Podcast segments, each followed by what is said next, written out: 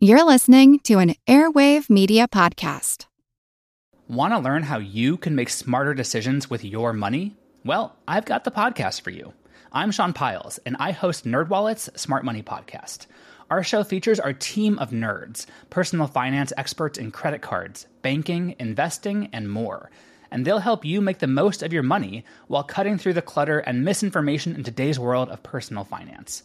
You'll get clarity on strategies to help you build your wealth, invest wisely, shop for financial products, and plan for major life events. Listen to NerdWallet's Smart Money Podcast wherever you get your podcasts. As a longtime foreign correspondent, I've worked in lots of places, but nowhere as important to the world as China. I'm Jane Perlez, former Beijing bureau chief for the New York Times. Join me on my new podcast, Face Off US versus China where I'll take you behind the scenes in the tumultuous US China relationship. Find Face Off wherever you get your podcasts. My name is Jen Smith. I'm Adam Cole, couples financial counselor. Hey, this is Lindsay Bryan Podvin, and today we are going to talk about the financial implications of Valentine's Day.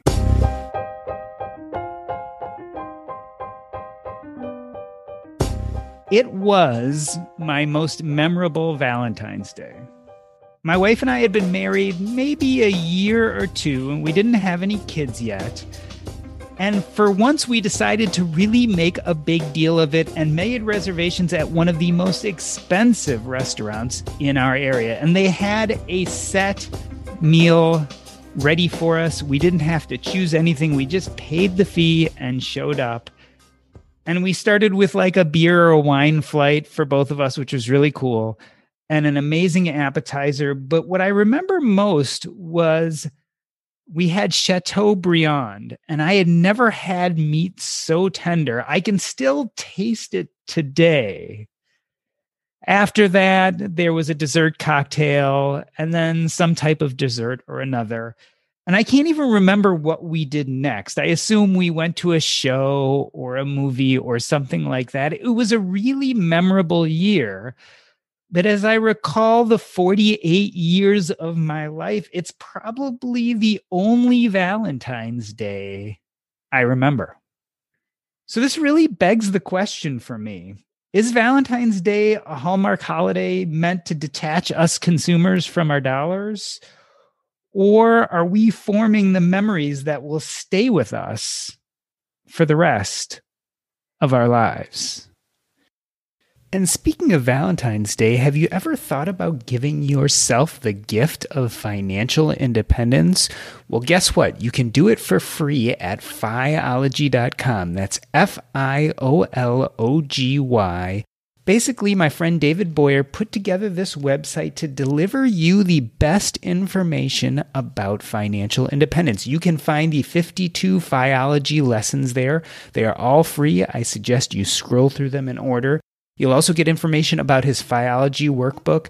There are resources, including information about Camp Fi or Camp Financial Independence, a link to the financial independence oriented podcast, as well as you can get connected with a financial independence coach.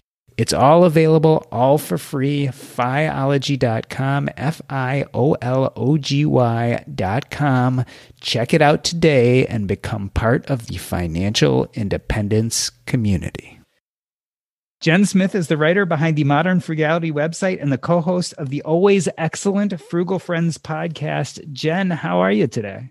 I'm doing really well. And I'm um, really excited to talk about Valentine's Day because I myself would love a memorable Valentine's Day.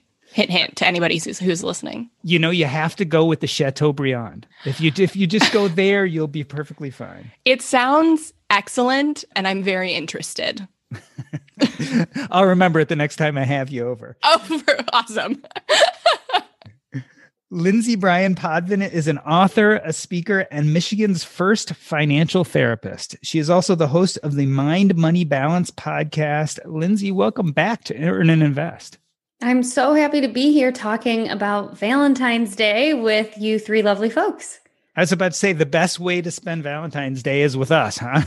Yes. I mean, at Unequivocally. point, it's great. you, you you could do better than this, Lindsay. I hate to tell you, but you really could. and Adam Cole is a couples financial coach who helps couples who love each other make sure the money conversation doesn't get in the way. Adam, happy Valentine's Day. Happy Valentine's Day, Doc and Lindsay and Jen. It's great to be with y'all. It is so good to have all three of you guys here with me today. Let's talk about memorable Valentine's Day. Jen, you kind of made a joke about it in the introduction, but can you think of one that sticks out for you? And did you have to spend a lot of money to have that uh, good memory? Uh, we did not spend anything. Well, I mean, I didn't spend anything, but neither did my husband. It was when we were dating and we only dated for one Valentine's Day. So, this, I guess, is why it's the only really significant Valentine's Day. But he invited me to his house and he had hung like white Christmas lights up and he'd set up a little table and he'd made me dinner and it was like the lights were dim and it was really nice. He kicked his roommate out of the house. It was great. It was really fun. Adam, Jen brings up kind of an interesting point. You are newly in a relationship. Is there something special about that first Valentine's Day? I think there can be, right? And it depends on you and where you're at in the person. And depending on when this comes out, we'll see if she checks out this episode. And there's uh, uh, there'll be something planned. Have no doubt about that. Lindsay, we kind of get to this idea. Is Valentine's Day important? And if it is, is it worth kind of plunking down some cash to make a real memory? Tell me about your past in Valentine's Day. Has it been a special day for you before? Well, to answer your first question in typical therapist fashion, you know, it depends. It depends on if Valentine's Day is important to the couple or not, whether it's something they want to spend time and energy with. Um, so, my partner and I have been together since 2007, and we got married in 2014, and our Valentines have been more or less the same. We probably spend 30 or 40 bucks. We started college style by ordering a pizza and renting a movie at Blockbuster when you would have to go walk somewhere and actually pick up a DVD. And nowadays they're a touch more elevated. We go to the local theater that plays old movies and we catch a show there. And it's a free benefit since we are members. Jen, I, I didn't look up the history of Valentine's Day, but I know a lot of people think it's kind of one of those Hallmark holidays, right? A sham brought by some consumer entity that wanted to part you from your money. I mean, do you really take Valentine's Day seriously? Have you in the past? Not really. But I do love the fact that it forces people to pause for a day and really be thankful for the love in their life. That I do think is the great thing about Valentine's Day. I hate that all of the restaurants are overbooked and everything's really busy. So I think uh, we do that more on our anniversary versus Valentine's Day. But I love anything that forces you to kind of take a step back and pause and reflect on how how lucky or blessed you are to have the love that you have. And uh, just to chime in, I, I definitely agree with Jen.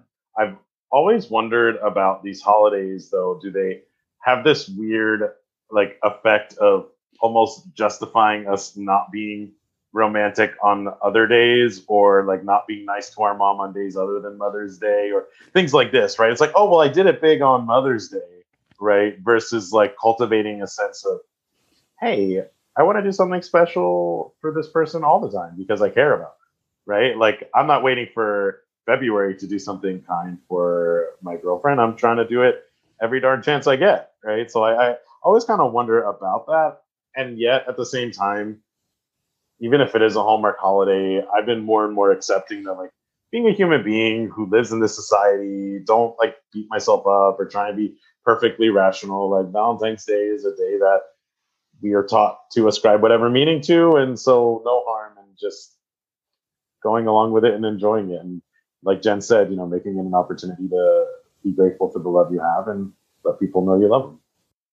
Lindsay, let's turn what Adam just said around a little bit. This idea that maybe Valentine's Day allows us not to be romantic and do special things on other days if that's the case, is there a pressure to kind of go big on Valentine's Day? Like, should we be putting out the major bucks and going to the fine restaurant because this is our chance to really show up and, and maybe make up for some of those other days? I mean, if that's important to the couple, then yeah, you know, go go all out, have fun, make that your big night or your big weekend and incorporate that into a part of your relationship. You know, for some people Valentine's Day is huge and then, you know, doing a weekend romantic getaway is definitely worth it. But if they're doing it just to check off a box, then spending a bunch of money on it doesn't make a bunch of sense. Jen, the other thing I often struggle with, especially if you're in a new relationship, is how do you decide who does all the planning and the spending? Like, do you remember when you guys first started doing Valentine's Day? Who did that fall to and why? Mm, what a great question. I remember when my husband used to pay for things for me. It was so chivalrous. And now he asks me for the credit card because I'm the one that holds the one we're trying to get the points on. So, so I think it, yeah, I think it, I mean, I think it comes down to the couple, like who feels more confident in their paying. I, I definitely think it's a good idea for, I mean, I'm a little traditional, so I think it's cool for the guy to like pay on the first date, like when he's trying to do something uh, special for me. But if I'm trying to do something special for him, like I'm going to pay for it. So, yeah. but those it is nice to be taken care of a little bit. You know we're in personal finance when we just went from chivalry to credit card points that quickly. if the transition was that smooth. And we all were nodding know what along I'm like, talking we about. totally know Yeah, that. you the points know. hacking, of Uh-huh. course. Are you kidding? I just inter- introduced my girlfriend. I was like, okay, Chase Sapphire, Capital One Venture, but we got to get those welcome bonuses. Mhm. We got to get you going. Yeah, we got to put this Valentine's dinner on the one with the 5x points on restaurants. Yeah. Mhm. We do.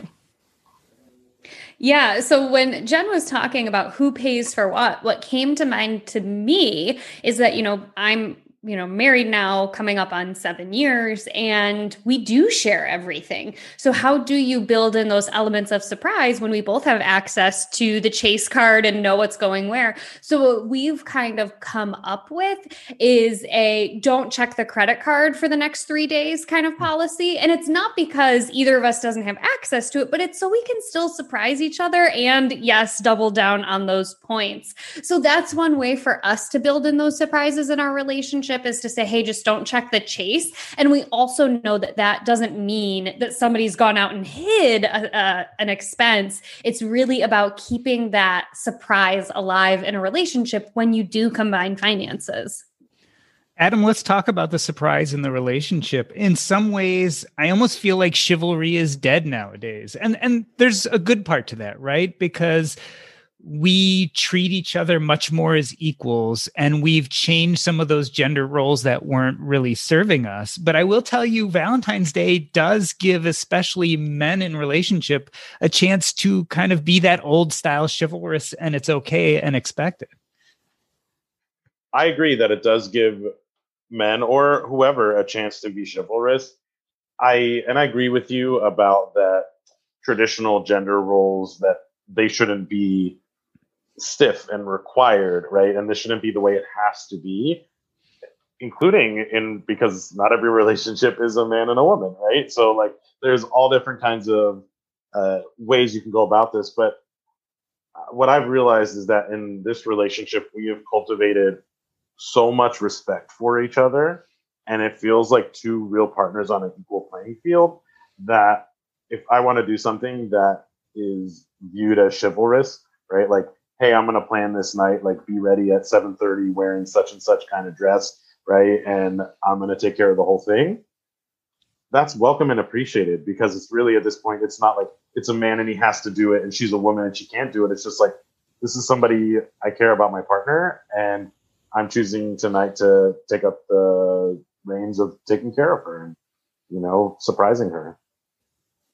Sometimes the anticipation of the surprise is like even better than the actual surprise.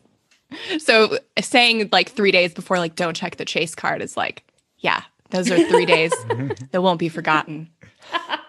I like that. Yes. It's like I bought you a cupcake, but you won't know that yet. So you're gonna no. yeah. so you're gonna spend three days like, yes, oh my gosh, what I'm so it? excited. Yeah. Surprises on the credit card make me think, Jen, a lot about how sometimes these events, things like Valentine's Day, can actually show new couples how their spending habits don't align. Do we run the risk there? Are these holidays sometimes the moment when new couples say, wait, you want to spend hundreds of dollars on dinner? And the other one says, yeah, I don't live that way. I don't think that that's going to happen on Valentine's Day. I think it's so ingrained in our culture to go big on Valentine's Day. I think even if you're maybe not as much on board, it's more forgivable. But it definitely can start to start when you go like so far beyond and then afterwards it becomes safe and then you start to show a little bit more of your spendiness it can kind of be the trigger for finding out what those spending habits are a little little real more real. I was about to say, Lindsay, that first big holiday may be the first chance you get to see how your new relationship responds to these type of events. How much do they spend? How do they use money? What role does it play in their enjoyment of your time together? It can be a little bit eye-opening Totally. And it's interesting as you were talking about that, Doc. I thought back to one of the first road trips I took with my now husband. And we grew up doing road trips. I'm one of five kids. Now I think there's up to 12 of us when you add in those remarriages and things like that. But growing up, I was the oldest of five kids. And even though we were financially well off, it was not in my mom's like wheelhouse to stop and get us snacks when we were on road trips, right? We always packed a cooler full of things. We always had our own drinks. We always had our own whatever, games, entertainment. And so I remember going on the first road trip with my partner. And when we stopped to get gas and like he came back with snacks, I was like flabbergasted. I was like, You bought snacks? Like, what kind of monster are you? You didn't bring your own granola bars. Um, and that was one of those eye opening moments of just an insight, a little window into the way that different people travel. So, you know, for us, we don't go on trips and plan on cooking every single meal. When we go on trips, we are there to totally unwind and unplug. And that often means eating out a lot. And of course, we do it in a way that works for us. We aren't going to five star restaurants, breakfast, lunch, and dinner. You know, we find a hotel that includes breakfast and maybe get like a bigger lunch and a lighter dinner or something like that. But for sure, to me, one of those eye opening moments was traveling with my partner and seeing how they spent on travel. Lindsay, you just uh, outed yourself as one of those people from the what is it, the progressive parental life coach commercials, and he's taking the people through the hardware store, and the woman goes, "I'm gonna have a big lunch and just a snack for dinner." I've said that before because of that commercial, and I have done that. Lindsay, just so you know, there is a silence button on the side of your phone, your cell phone. Okay. It's like I don't have that button. Yeah. Um, totally. Totally. Those are pretty classic commercials, aren't they? Yes. They are. So good. So we've been talking about Valentine's Day, Adam, but as Lindsay was also talking about the first time you travel with a new partner, these are kind of the first reckonings we have with a new relationship about how they manage money. And it it does beg the question how early do we start having these conversations? I think things like valentine's day or things like our first trip or our first anniversary those kind of naturally push us to start thinking about things early. Do we wait until one of these episodes or is it a conversation we should really start before we get to that first valentine's day or that first road trip? In my mind i think about this it's very much a dance right? But it's like where are you in your life and relationship? And then there's an amount of talking about money that i think resonates with that. So what does that look like? If you're hanging out with somebody once or twice a month and it's pretty low key what you're doing you know maybe it's like you're just getting a pizza or whatever i don't think there's necessarily a need to talk about money but as you start doing things like going on trips together right now the choices you're making are impacting both of you. Right? And so at this point, you don't have to talk about your credit score, but you should at least be talking about how much are you looking to spend this holiday. right? Or, or what's your vacation budget for the year? And I think for Valentine's Day, I mean, with my girlfriend, we had our first Hanukkah together, and it was like, okay, how much like do we want to do gifts, and if so, what kind of range? And I let her know like, hey, I got you some stuff, but just be aware it was under a hundred dollars what I spent, right? So that she knew, please don't spend over that. Like, let's keep it reasonable. As a coach, and I do my best to apply this in my personal relationships. I just say talk about it. Just just talk about it. this is you know we get overcomplicated, but what should we spend on Valentine's Day? Sit down with your partner and say, hey, Valentine's Day is coming up. I'd love to celebrate and enjoy it with you. You know, how do you think about this? What would you like to spend? This is what I'm thinking, and come to a consensus. Adam, you talked about it as a dance we also were chatting before we started this conversation, and you said that you were in a fairly newer conversation and have started that talk about money early. How did you know even to start that dance as quickly as you did in this case? Well, my God, Doc, being a couples financial coach who spends all day doing this, it kind of uh, it kind of brings it to the forefront of the imagination. I mean, and I'm blessed that she also is financially savvy and works in the finance world. But I think the other thing that's important to consider is we all know this on this panel like financial goals and habits and values matter and can make or break a relationship. I mean, it's one of the top causes of divorce. So if you're listening and you're like, you know, 20 years old and you're just dating this person casually, okay, no problem. Right. But if you're at a point in your life where, or with this person where you're like, I'm looking to have a life partner, to get married, whatever the case may be, then I think it's good to get these conversations going. And that's where uh, my girlfriend and I are both at. And we both care for each other. So we were getting the conversation started right away.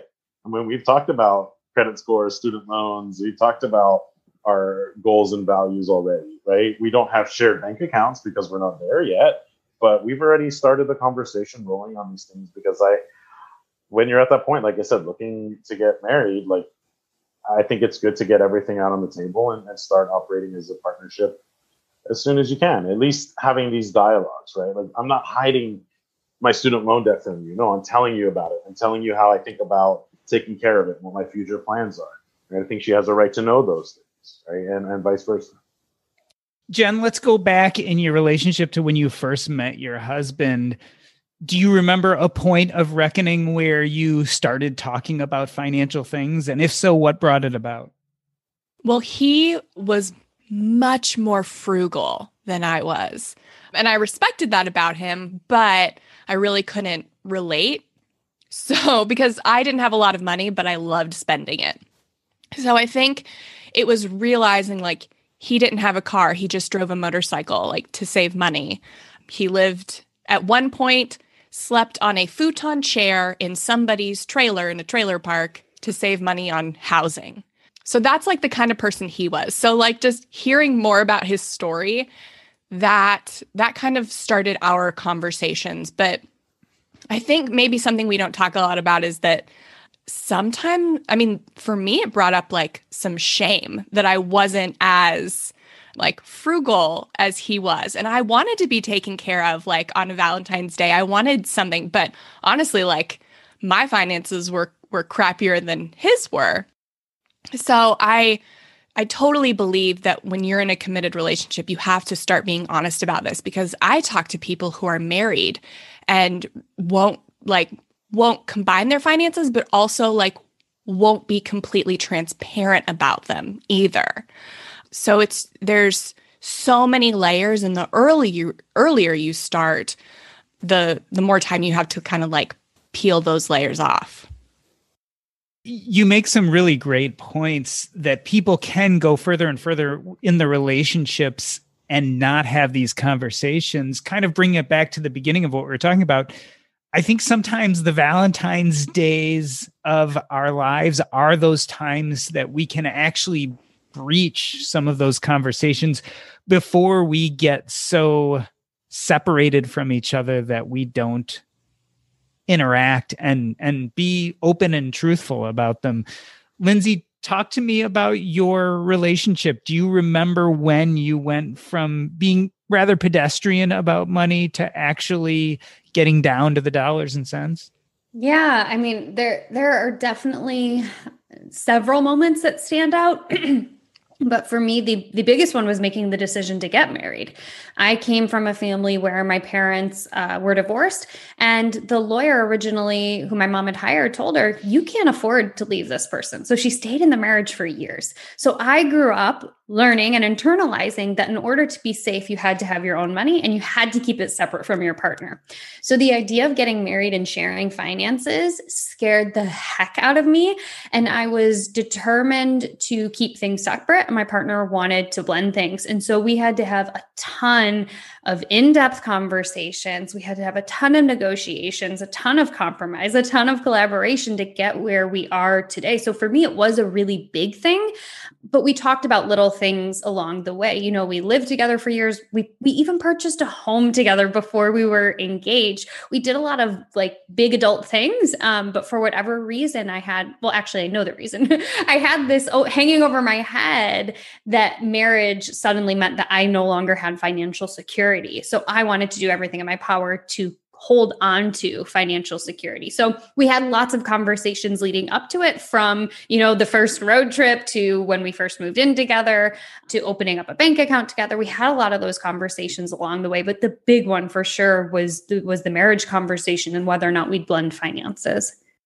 Yeah, that's pretty interesting because what you're kind of saying is that you had this red line, right? That you were able to have some of these conversations to interact about finances on some level. Right. But when it got to the bigger, deeper conversation that you eventually needed to have, it had to come with marriage. Yeah. Yep. And therapy. Plug for both. Of course. Talk of course. about money and get into therapy. and get married. Why not? Yeah. Yeah.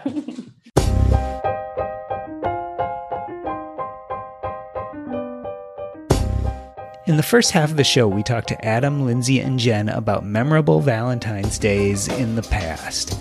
After the break, we discuss practical solutions for Valentine's Day with a new partner. But first, all right, so most of us know the bad news already. If you were using Mint as a budgeting app, it has shut down. But the good news is there's something better, and it's called Monarch Money. I started using Monarch Money myself about five months ago, and I knew immediately that I liked it more than any other budgeting app I had ever used. For one, it focuses on collaboration. This is easy to share with your spouse, your partner, your financial advisor, and it's aspirational. Not only can you look at your current budget, but what do you want to buy? What do you want your goals to be? You can focus on those in Monarch Money. It's the next generation of personal finance apps. Monarch is the top rated all in one personal finance app. It gives you a comprehensive view of all your accounts, investments, transactions, and more. Furthermore, you can create custom budgets, track progress toward financial goals, and collaborate with your partner. And now get an extended 30-day free trial when you go to monarchmoney.com slash earn. Again, that's monarchmoney.com slash E-A-R-N. What I like about this app is it's intuitive, easy to use, quick to sign on. It's collaborative, as we talked about. It's customizable. The idea is you can use this app the way you want to use it. And the reason why is the Monarch Money team is customer focused. They are focusing on you, me, and all the other people who want to use this app to live a better financial life.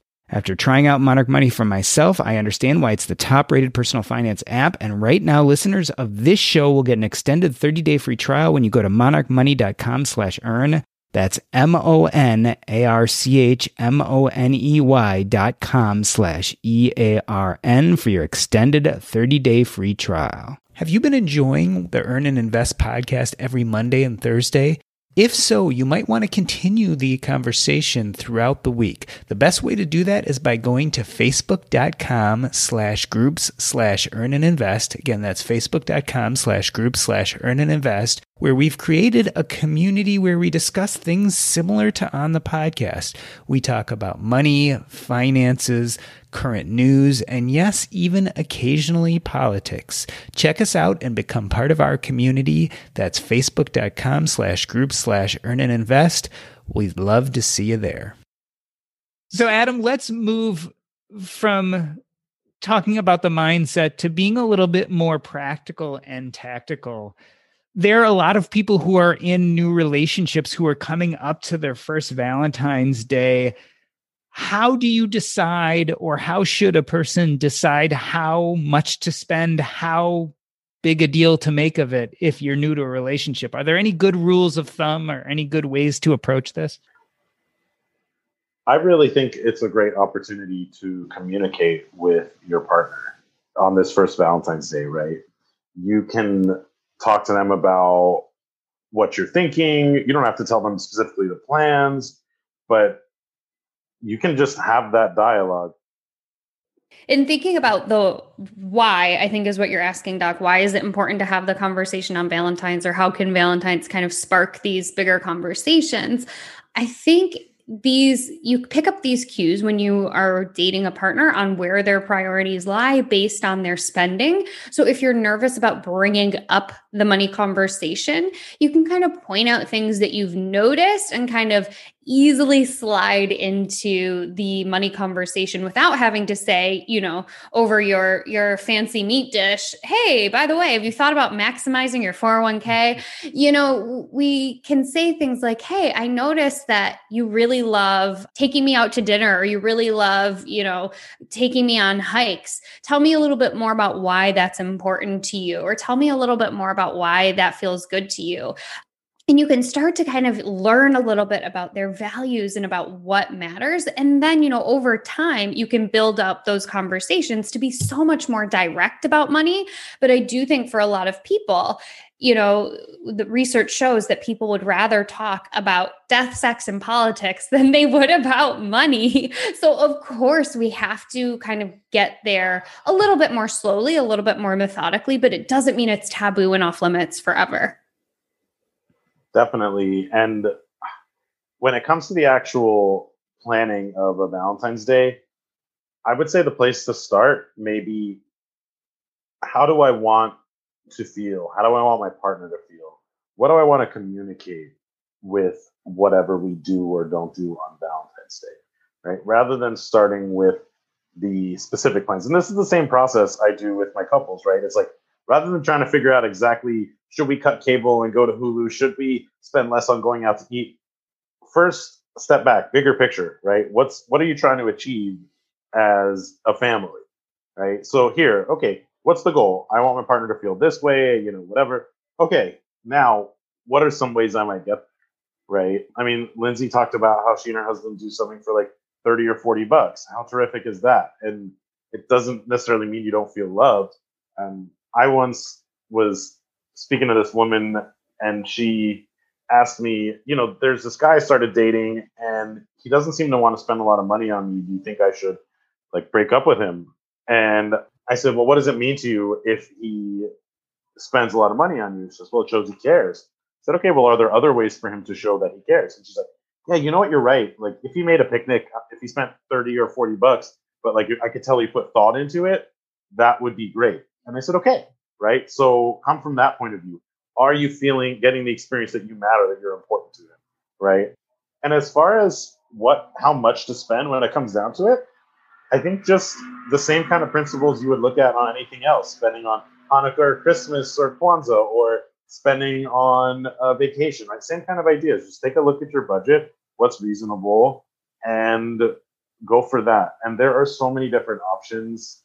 And shoot, I mean, I certainly am not going out to any restaurants this Valentine's Day, given the state of the pandemic. So, you know, there's lots of room for creativity, picking up some really nice ingredients from the store, cooking a meal for your partner. In my case, it'd be more like uh, chateau tofu briand as a vegan, and my girlfriend is the same. I've been working on that for since we started this conversation. uh, it finally came to me. I was like, "How am I going to do this?" But it's a great opportunity to show you care, and it doesn't necessarily have to be in this wild, expensive, out in the town sort of way. Jen, you know, one of the best pieces of advice I got had to covering these kind of things actually had to do with dealing with your parents and talking to them about money issues is this idea that you go and ask them for advice and see how they react, right? So if you want to know how much do they have saved for retirement or how they look at retirement savings, say, "Hey, I'm looking at my 401k and I have a bunch of the options. What do you think about these?" And then you might be able to judge a little bit about them based on how they look at your problem. And I think for couples sometimes that works too. It's like, "Oh, you know, what do you think about that president that present so and so got for his wife for her birthday? And it kind of gives you gives you some insight in how they think about finances and it allows you to approach it in a very safe manner. Yeah I, I think a great way to broach the topic is to start talking about other people's money. So people don't so your partner doesn't think that you're accusing them like slyly even if you're not they could have some, you know, some issue that even something that's like really neutral and it becomes they feel like they're a target. So when you talk about other people though, you you know, get people to really open up. Yeah, I, think certainly that's a technique that I found to be useful. Lindsay, I'm wondering if COVID has changed the conversation, right? It kind of let some of us off because you can't you know take out your loved one to a really expensive meal most likely because the restaurant probably isn't open. Do you think covid is changing the way we're doing valentine's day this year? Oh it's certainly changing the way that we do Valentine's Day this year. And I what I'm hearing from this overarching conversation is that Valentine's Day is one day out of the year where we can really hone in on our our romantic relationships and our, you know, the love that we have with other people in our lives outside of just our romantic relationships. And I think with COVID, a, a huge lesson that I have learned and that I've seen so many of my clients learn is that who you are surrounded by makes such an impact on on your quality of life. And so, of course, with COVID, we might not be able to celebrate in the way that we could before. But by now, you know, we're almost a year into this pandemic. We've gotten really creative with how we can be romantic and how we can show love. And the other thing I think that's important to point out when we're talking about money and couples and and Valentine's Day is, you know, the the the five languages of love or the five love languages that we've talked about a lot, um, or people are at least somewhat familiar familiar with that what we're talking about today is this idea of like gift giving and doing something big and getting a dozen roses and the stuffed bear and the chocolates. But that's only one of the five different ways that we can show love and receive love. So it's also important to check in with your relationship and with your partner. And they might not value the big romantic night out. They might much rather have you, like if you're me and you're in the middle of Michigan in a winter snowstorm, you might might value your partner going out and shoveling a nice in the snow. You know, doing that act of service might give you more of that connected connectedness feeling than a dozen roses a dozen roses would. Jen Lindsay brings up an interesting point. You know, I've been married for 20 years now.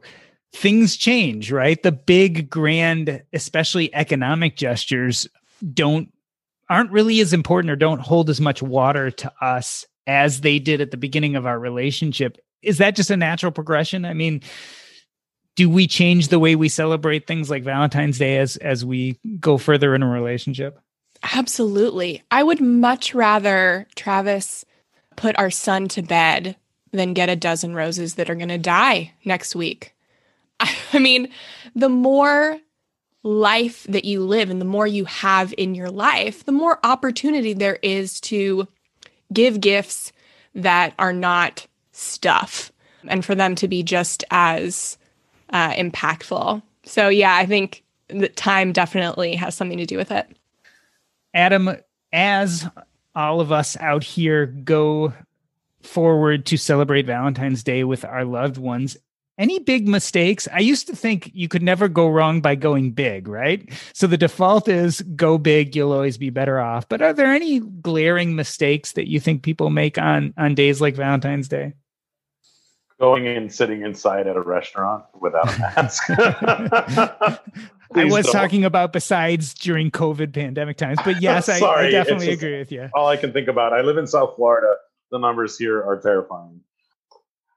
I don't know that there's a big mistake unless there's something that really triggers your partner right? But I mean, that could be something to ask, especially in a new relationship. Like, hey, is there anything I could do that would feel really not good to you, right? And maybe that's a smart conversation to be having. Maybe I'm going to have that one myself. You know, it's as long as you're coming from a place of care for the other person and you're being responsible about how your choices impact your own finances, then I think you should be good. You know, the holiday can have a lot of importance uh, as far as like you shared, Doc. We can maybe make some special memories, but I don't want anyone to put too much pressure on themselves. You know, at the end of the day, it's a day, and every day we have with people we love and as, on this planet is a beautiful thing to be celebrated. But and Valentine's Day is one of those, right? So just to enjoy it and be present along with all the rest of our time. Lindsay, besides completely ignoring it totally, are there any big Valentine's Day no nos, economic or otherwise? I mean, I think Adam hit the nail on the head that you you should probably check in with your partner on whether or not they want to celebrate it. I know that Leslie Knope of Parks and Rec really uh, memorialized Galentine's Day. So if you have a female partner or if you are identify as female, maybe you prefer celebrating Galentine's Day and you prefer, like Jen, to hold off on the big romantic gestures until your anniversary. That's cool too. But again, it's it's really about checking in with your partner and what works best for you and your relationship. Jen, I'm sure that your husband is not listening to us right now. So tell us, what are your Valentine's Day plans? We don't have any. It's, uh, well, mostly my husband works on Sunday nights. So he'll be working, but we will make plans to get away for our anniversary. And we do try to budget in for a date night every other month.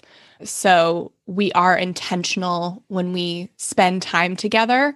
And we're fortunate in that we get a lot of time together because of the flexibility that we've built into our lives. And so I think we don't need to go tr- go out and try and like make shift a Valentine's Day together with everyone else. I just hate crowds in general, like even before 2020.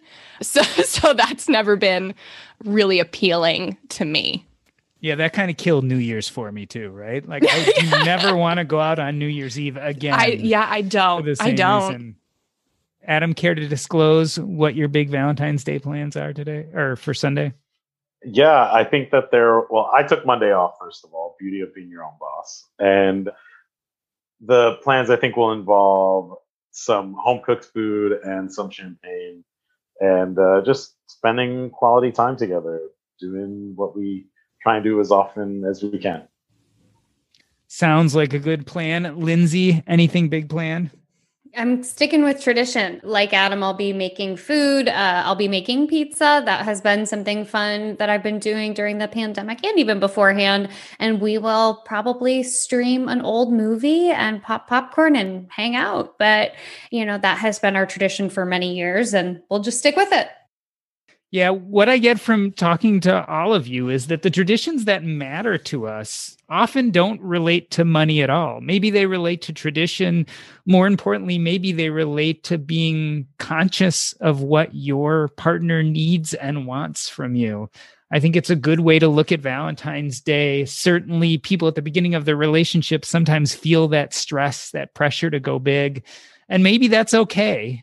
But long term, maybe we find a better way of meeting our partner's needs. And uh, that's kind of what makes Valentine's Day special, as well as any other time that we go and listen to what our partner really needs and act on that. It's been a pleasure talking to you guys about Valentine's Day and about how we manage money in relationships. I want to end this episode the way we end every episode by asking you what is up next in your life and where we can find you. Adam, let's start with you. What's going on and where can we find you?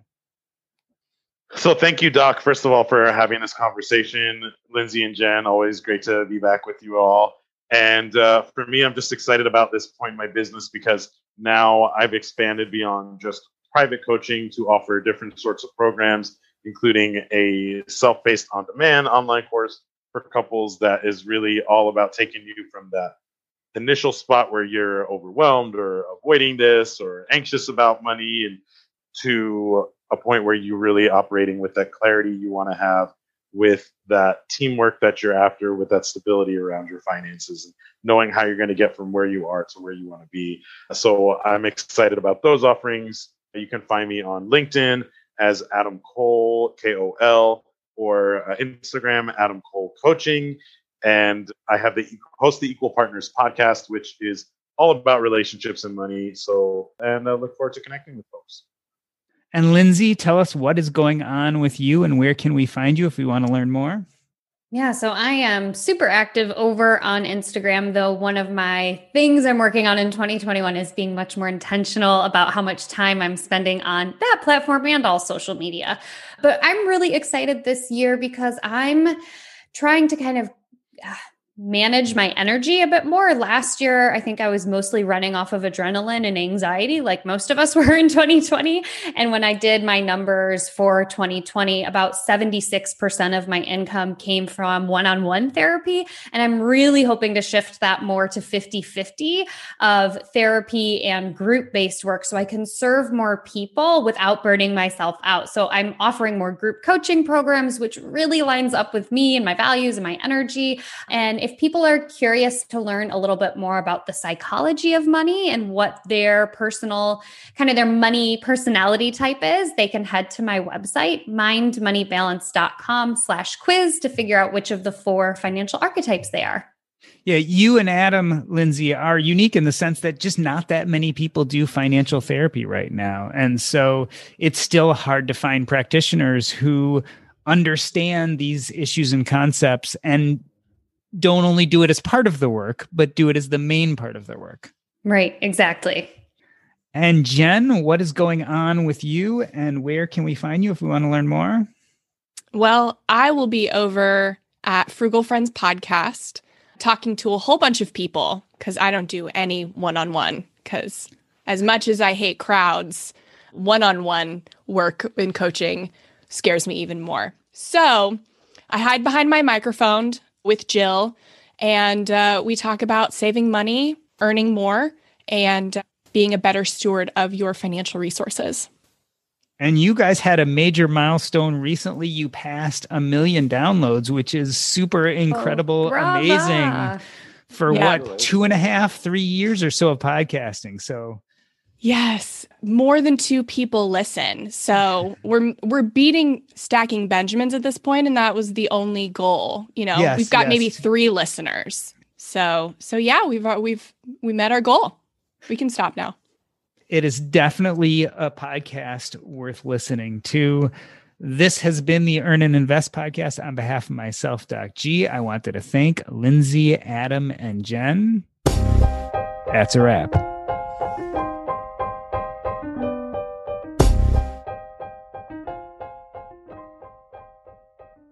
So, we're going to talk about debt, something we don't usually talk about on Earn and Invest. And to do that, I have Chris from Inspire to Fire here with me to talk about his debt journey.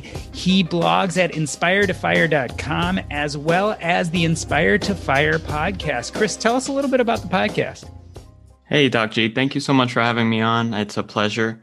And the podcast is all about inspiration towards financial independence. So, really, what I'm trying to do is I guess to inspire others uh, to become financially free and also to just increase awareness and build the community. I, I fall in love with the fire community, so I just figured I might as well be a part of it as well.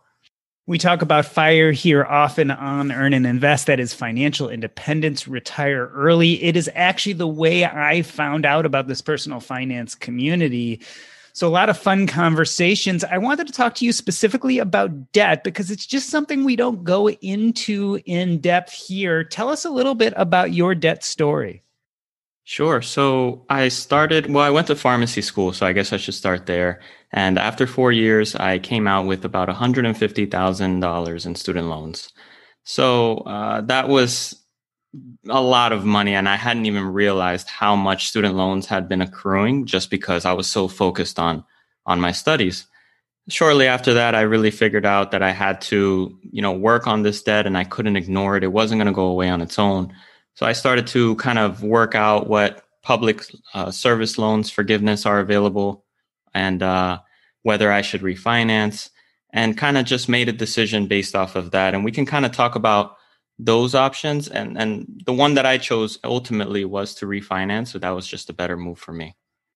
Let's go back to the beginning. Were you worried about the debt while you were in school? Did it even enter your mind that at some point this was going to come due and you were going to have to actually start paying for it? I think somewhere in my mind, all the way in the back of my mind, that, that I knew that that that was there, and I was going to have to eventually repay it. Um, but I just felt that once I graduated pharmacy school, I was going to make a six-figure income, and I had just put that in the forefront of like, well, I'll be okay. I'm going to be making a good amount of money.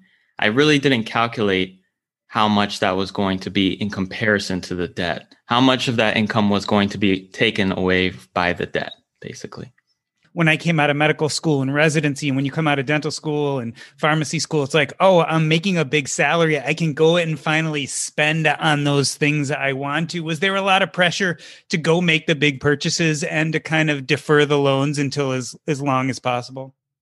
I think I felt pressure, societal pressure, just based off of my family and friends knowing that I was a pharmacist, and you know, it's very known, well known what we make as a as a whole as a profession. Um, so I felt I felt that pressure. I felt pressure from myself as well, holding off purchases and just daydreaming of what I was going to be able to buy whenever I graduated. All that hard work and all those studies, you know, I kind of felt like I wanted to treat myself, and my motivation was I wanted to buy a BMW. Actually, it's a, a nice BMW car, and uh, luckily I didn't get myself into that right away, and I still haven't purchased that car, and I don't think I will. But um, I think that that was the pressure, and and then also lastly, societal pressure to just get started with your life. I was at I was 27 when I graduated, and um, I had met my future wife. I hadn't known that we were going to be husband and wife yet, but um, you know, there's there's life changes that happen at that age. You're you're approaching 30. You want to put down for maybe a house or um, you know get married, maybe have kids. So those things were also on the timeline, and it's kind of pressure to do that. Now, you had briefly mentioned for those of us who don't know a lot about student loans, we figure you just come out of school and start paying them, but there are actually multiple different options Walk us through a simple explanation of what the options are and how you chose to refinance. Yeah, so there's a few options, at least for me, and that I'm aware of. I'm not an expert on it, but what I know is that there are basically public uh, loan forgiveness options um, where you basically are put on an income repayment plan and you can take that for 25 years. And at the end of the 25 years, it's forgiven. Uh, then there's also a public service forgiveness loan where after 10 years if you're in the public sector like working for the government then that is paid off or forgiven. So i wasn't working in the public sector. I was full-time in a private in, in uh, retail. Instead of me trying to work my way into the public sector which i didn't know if that was going to happen in a year five years i said let me go ahead and attack the debt and just get rid of it. And at 150,000, I think that's that was very doable to refinance. Now, if you're coming out with maybe 200 or 250 or 300, then you really should be looking at trying to do some other options. But for me, I was at a 7% interest rate with 150,000 and to refinance I can actually get it down to 5%. So that's what I did right away. And then shortly after the interest rates have gone keep going lower and lower. And the good thing about refinancing is once you do it once, you can continue to do it. There's really no no issues with that. So I got it down to 3%. And lastly, now I'm at a variable rate. A lot to do with because it's already so low. My interest, my my debt is lower than 40,000 at this point. So I felt comfortable taking a risk to a variable rate, uh, knowing that I can pay that off if the interest rates go higher. That's what I did. So now it's at almost 0% because of what's going on in the interest rate world and, and pauses on student loans. Um, so yeah, that's that's I think the, the the strategy that I used, and it helped me get rid of it quicker and pay less interest. Let's talk a little more tactically now. You kind of had a plan for paying off your debt. You start working as a pharmacist you're starting to save, you're bringing in extra money. How do you make the decision of what to do with that extra money? Like, I know a lot of people struggle with should I pay off my loans faster? Should I buy a house? Is this the time to do that? Should I invest the money in the market? Like, what are mm-hmm. some of the decision processes you went through to decide what to do with money? Yeah, so I think that is a, definitely a very personal uh, choice for anyone. It definitely depends on your emotions, how you feel about that, how comfortable you are with it and what your goals are. So, what I did initially was start uh, saving up for a down payment um, with my future wife for a house. So, we actually lived with my parents for about a year and a half and just saved a little bit and was able to put a down payment on a, on a modest house. After that, I obvious well, the next step for me was to try to max out my 401k and take advantage of every tax savings account. I feel like for me personally, investing while paying off debt is super important, especially it was kind of a balance for me as I was investing or starting to invest and increasing my contributions to my tax advantaged accounts. My interest rate on my debt was actually starting to creep lower and lower.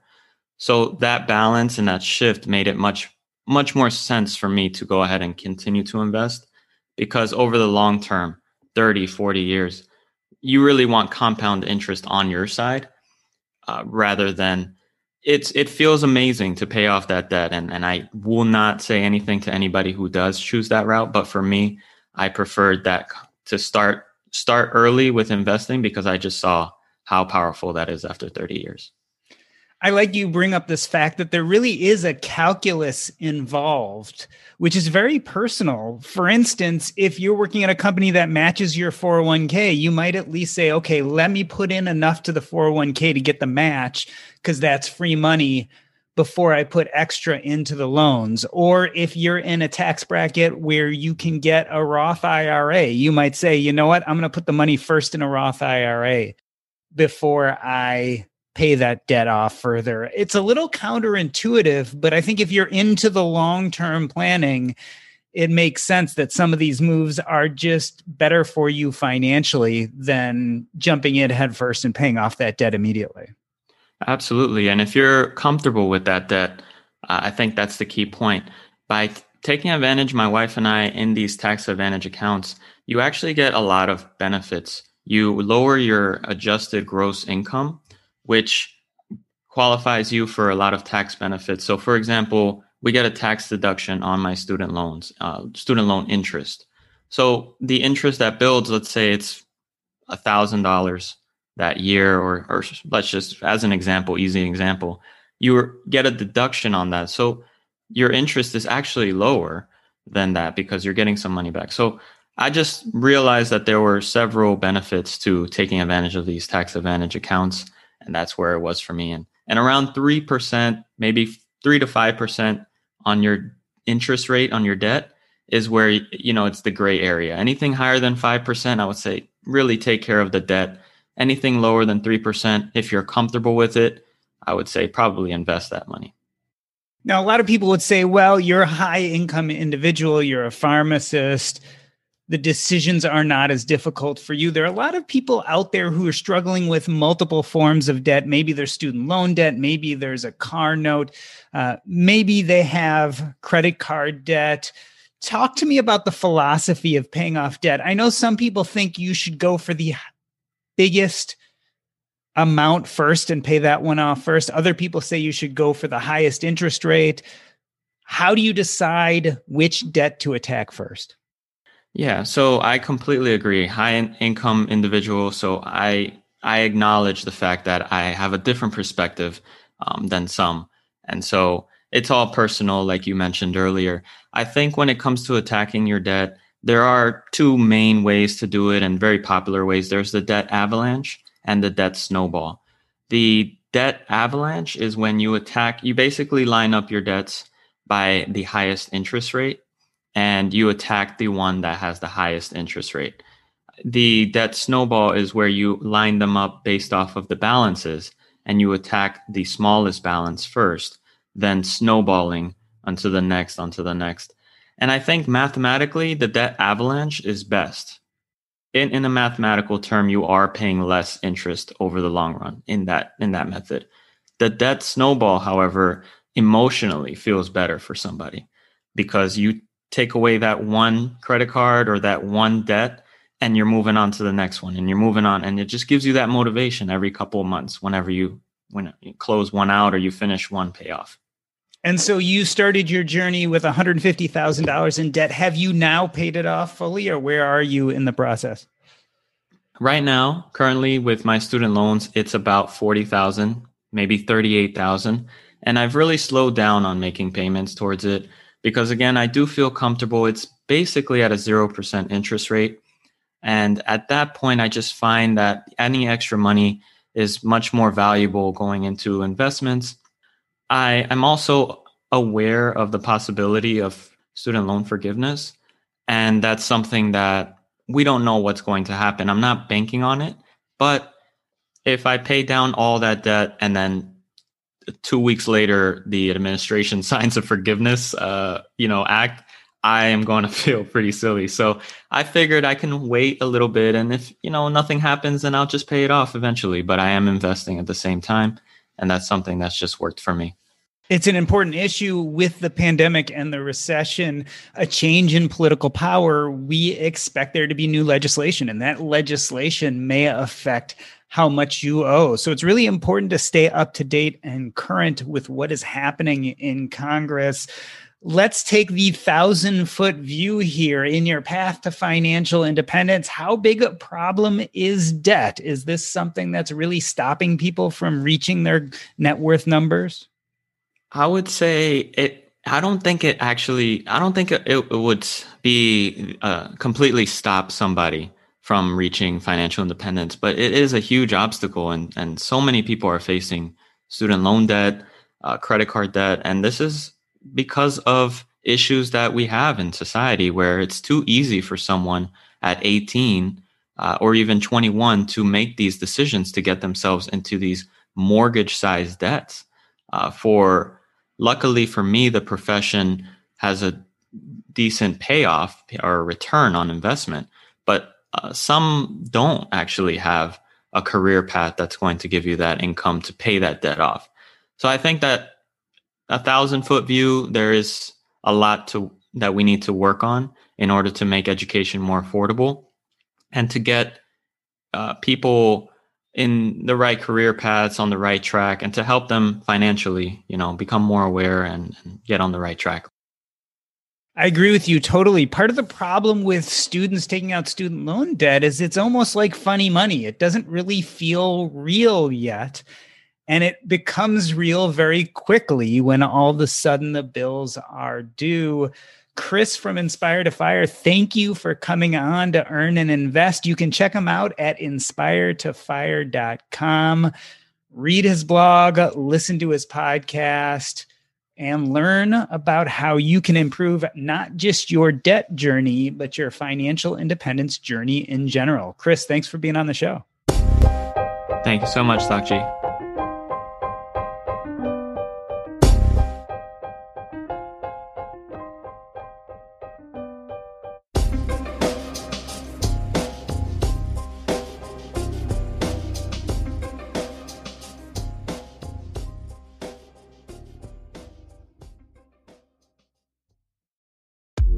Feels really good to be productive, but a lot of the time it's easier said than done, especially when you need to make time to learn about productivity so you can actually, you know, be productive. But you can start your morning off right and be ready to get stuff done in just a few minutes with the Inc. Productivity Tip of the Day podcast. New episodes drop every weekday, so listen and subscribe to Inc. Productivity Tip of the Day wherever you get your podcasts. That's Inc. Productivity Tip of the Day wherever you get your podcasts. You care about your money. Of course you do. So, why aren't you listening to SoFi Daily? This podcast will keep you updated on the latest news in the stock market and how it could impact your financial life. Stay on top of what's happening. Listen to SoFi Daily wherever you get your podcasts. That's SoFi Daily wherever you get your podcasts.